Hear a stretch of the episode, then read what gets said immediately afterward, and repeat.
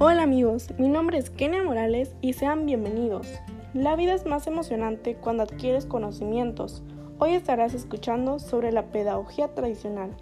Enseguida te daré un concepto. Es un poco largo, espero no te aburras. Ok, empecemos.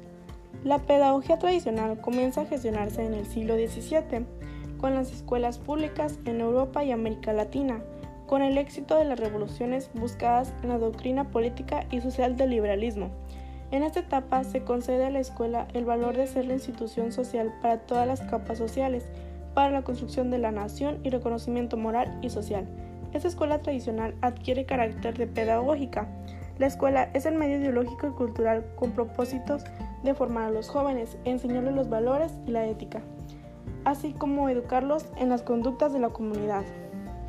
El maestro es el centro del proceso de enseñanza, transmitor de información y sujeto del proceso de enseñanza.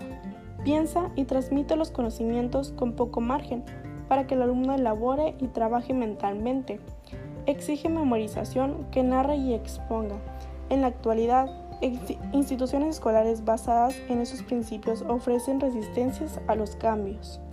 El proceso contenido de la enseñanza es llamada enciclopedista y intelectualista. Los temas son aislados, sin relacionarse a las experiencias del alumno. El estudiante desarrolla un pensamiento empírico con carácter clasificador y se orienta por las cualidades externas del objeto y sus propiedades aisladas. Se dan a los alumnos métodos y procedimientos de trabajo particulares con el objeto del conocimiento. La educación del aprendizaje va dirigida al resultado sin análisis y razonamiento. El profesor es expositivo, ofrece una cantidad de información para ser memorizada por el alumno. La exposición y el análisis del profesor parte de informar el tema del alumno, motivarlo, exponer el tema, ejercitación, ¿qué quiere decir? Que eh, se, lleva a cabo la repetición y memorización.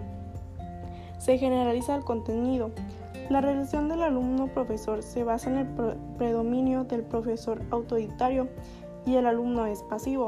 En el diseño curricular se presenta como racionalismo académico. Su objetivo es capacitar para que el hombre adquiera las herramientas para participar en la tradicional en la tradición cultural de la sociedad.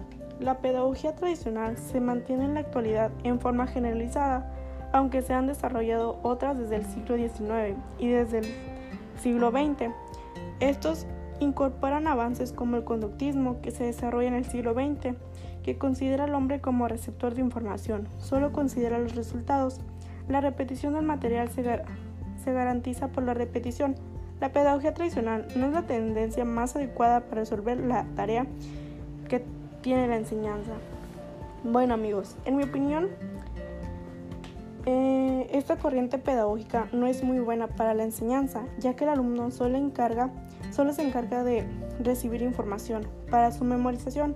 El maestro nunca tendrá una base de confianza, el alumno lo cual no podrá dar su idea o ejercerla. El castigo era muy común en esta época. En mi parecer es malo porque el alumno se desarrolla se debería desarrollar en una en un aula libre. Bueno amigos, esto es todo de mi parte. Espero y me escuchen pronto.